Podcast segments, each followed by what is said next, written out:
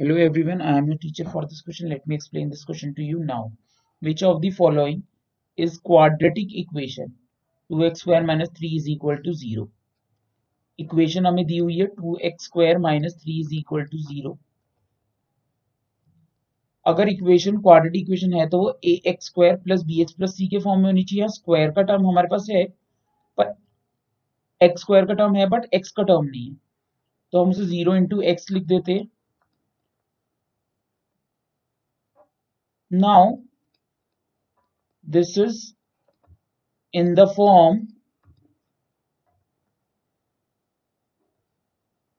ax square plus bx plus c is equal to 0.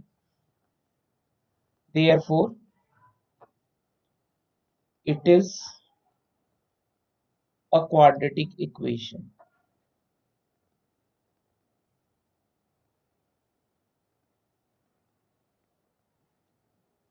That's it.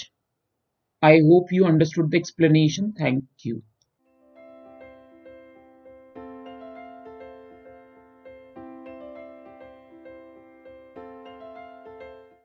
This podcast is brought you by Hubhopper and Shiksha Abhiyan अगर आपको ये podcast पसंद आया तो please like share और subscribe करें और वीडियो क्लासेस के लिए शिक्षा अभियान के यूट्यूब चैनल पर जाएँ।